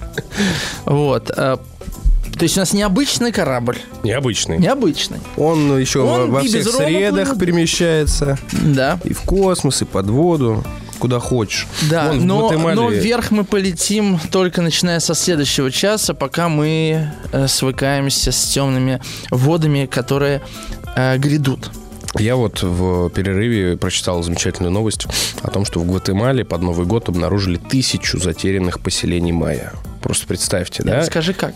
Как? В карстовом бассейне затоплено э, с помощью лидара обнаружили тысячу поселений, связанных друг с другом дорогами. И... Лидар. Лидар, да. Лидар. То есть где это все находилось? Под под, ну, под, под, под нашим взглядом. Под нашим взглядом. Вот о чем я говорю, да? Угу. Как трубы подзорные, которые упали Или... на дно. А, нет, лидар, это не под водой, это под... Под землей? Это под... Нет, это картирование рельефа под э, джунглями. То есть джунглями. под джунглями. Это все просто заросло. Вау, вау, вау. Да. И я вот впервые сказал, никто не скажет, как это возможно в 21 веке. Мы еще в Магадане найдем цивилизацию, как там шаман обещал. Да, он сказал, что там все есть. И это, конечно, образ, который нам с тобой очень под, подходит в этом путешествии. Лидар? А, лидар как инструмент, а, соответственно, поселение как а, то самое бессознательное нашей культуры и истории, покрытое... которое покрытое за, э, покрытое растениями наших э, страхов. инстинктов, страхов, желаний, тайн и так далее. Фантомов и теней, которые. Очень хорошо. Фантомов и теней, да. Фонтанов, фантомов. Та-дам. Пишите нам ваши мысли. А, я задал вам вопрос, куда мы плывем да, и э, не буду пока спрашивать, зачем, но куда плывем, куда вы плывете, пишите 967-103-5533. Владимир нам написал такую цитату из э, Наутилуса Помпилуса. «Никто не хочет и думать о том, пока Титаник плывет».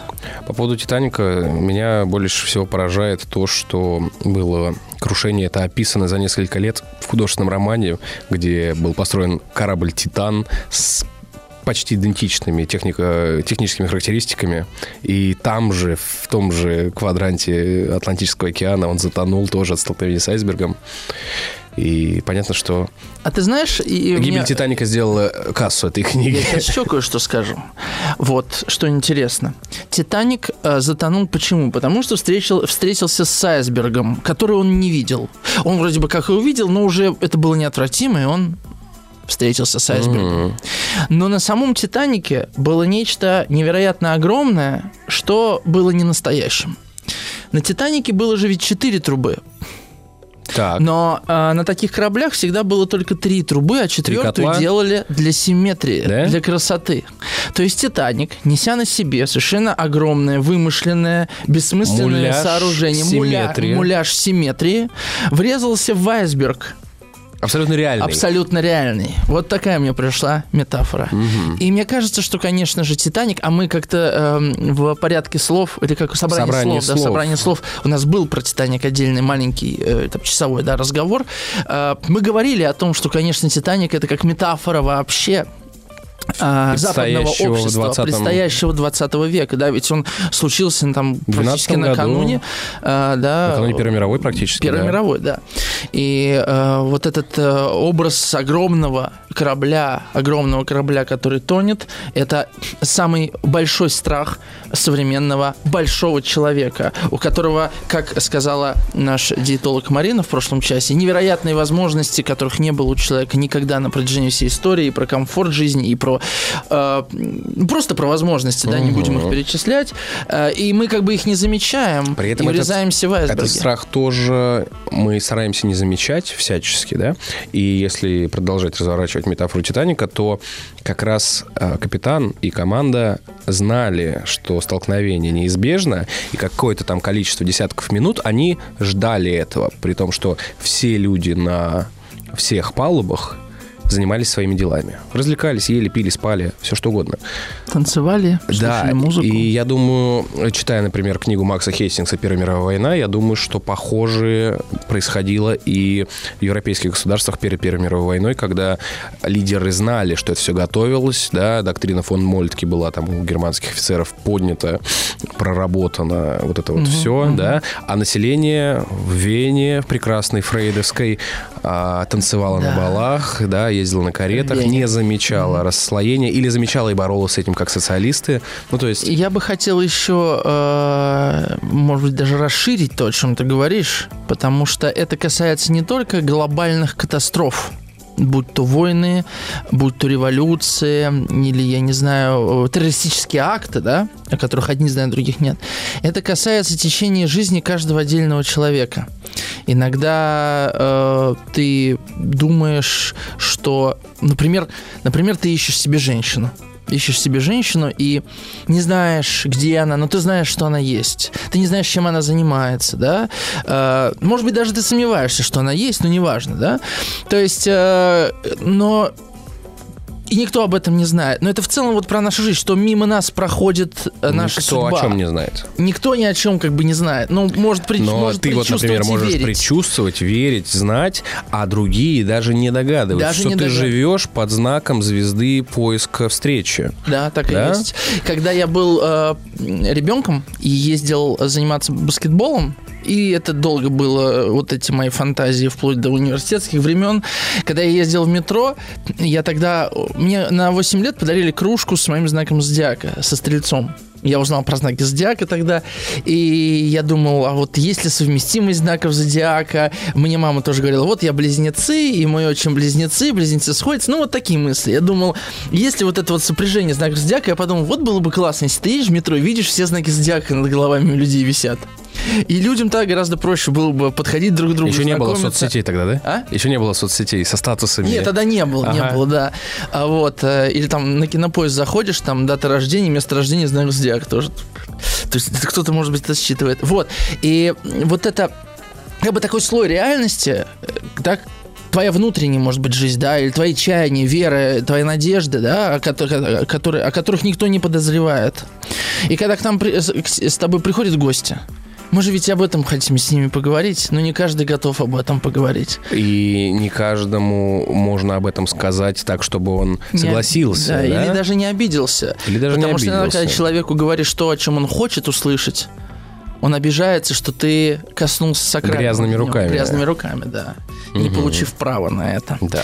А, пишите нам 967 103 55 Мы приближаемся 3. к точке перехода, да, в да, я самую думаю темную четверть нашего мета-эфира сегодня. Mm-hmm. Дарья пишет нам, что король Дании Фредерик II издал весьма суровый указ, который гласил, что для женщин и свиней доступ на корабли Его Величества запрещен.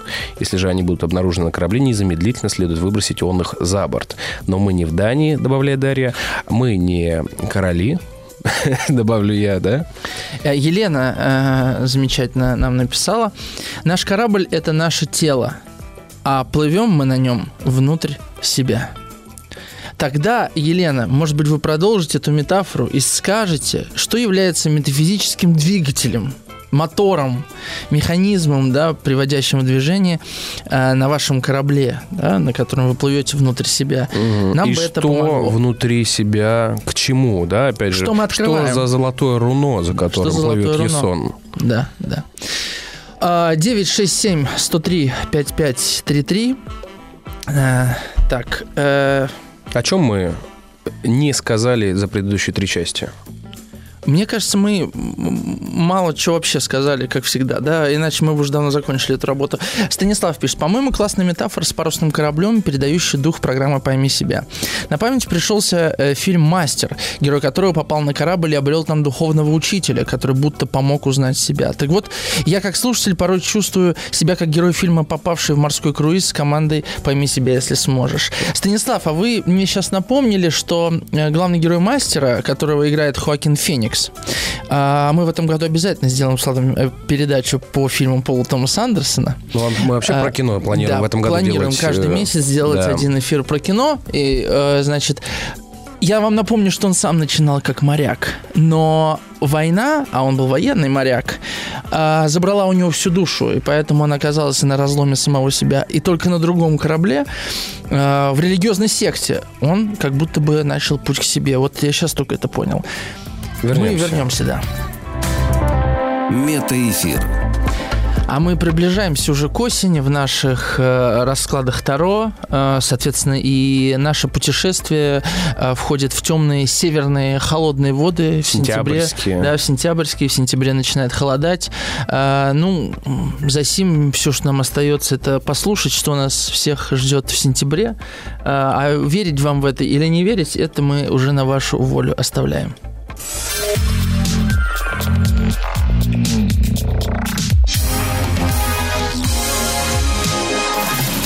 Расклад такой. Сентябрь 2023. Сентябрь месяц, опять же, хорош для заключения браков. Опять же, двояко идет либо для брака разводных процессов и то, и то. В этом месяце будет как бы вот 50 на 50 опять же будет идти. То есть как хорошо заключать, так хорошо и расторгать. Решение вопросов, связанное с э, родом. Опять же, если у кого-то бракоразводный э, дележка там чего-то имущества в этом месяце будет решение вопросов. У кто-то сможет, наоборот, отстоять свое имущество. То есть вот такой месяц. Человек должен быть нацеленным лидером движения либо вступать в брак, либо разрушать брак. Так. 50 на 50 идет. В плане финансов а, и в теме партнерки, партнерка имеется в виду заключение каких-то а, партнерских соглашений по бизнесу имеется в виду. Смотрите внимательно в документы, которые вы будете заключать потому что э, в некоторых случаях, если что-то вы где-то упустите, они могут остаться для вас иллюзорными. Если вы будете полностью всю проверять документы, вы обезопасите себя, чтобы не было отток по энергии, а, то есть э, чтобы вы не просели по финансам, чтобы вы, наоборот, заикарились. Нужно э, проверять все документы именно в партнерском бизнесе. То есть с кем вы заключаете сделки, с кем вы заключаете партнерские движения.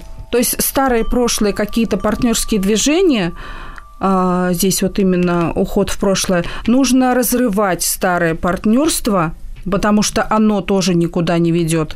Нужно заключать новое. И не старайтесь идти вот именно, что вот мы, он там мне друг, и по дружбе мы там будем вместе делать какое-то дело. Нету в бизнесе друзей в этом плане. Есть только бумаги и четкое исполнение вот то, что идет по документам. То есть не нужно по дружбе идти, а нужно вот именно идти по документам. Вот такая тема. Но сентябрь месяц касаемо по здоровью для всех идет ровно стабильно. То есть как для пожилых людей, так и для молодых, так и для детей. А, в целом очень даже энергичный, движимый, а, без каких-то потерь, без проявления сильного там, а, как сказать, просева по здоровью у многих людей, он более стабильный, он почему-то более семейный. А совет, что нужно, опять же, э, проведывать своих старых пожилых э, людей в вашей семье, обращать на это внимание, навещать их. То есть больше вот такое посещение. Сказать, что сильно будет как-то обратить на что-то внимание по здоровью для всех, ну, такого совета не идет. Вот больше вот именно обращать внимание, больше внимания. Внимание именно пожилым людям. Их навещать чаще. То есть вот этот подпит энергии, чтобы они дальше именно были с вами долгий период времени. Потому как если вы не будете этого делать, здесь идет вот именно потом, а, как упущение момента, и отпечаток, но это уже в кармической истории, это отпечаток по карме идет. Отработка будет потом хуже. То есть нужно больше внимания уделять именно старикам, навещать их больше, проводить с ними больше времени. Как бы вот, чтобы не было потери в семье. Марина Гречешникова, маг-медиум, таролог, рунолог, гипнолог.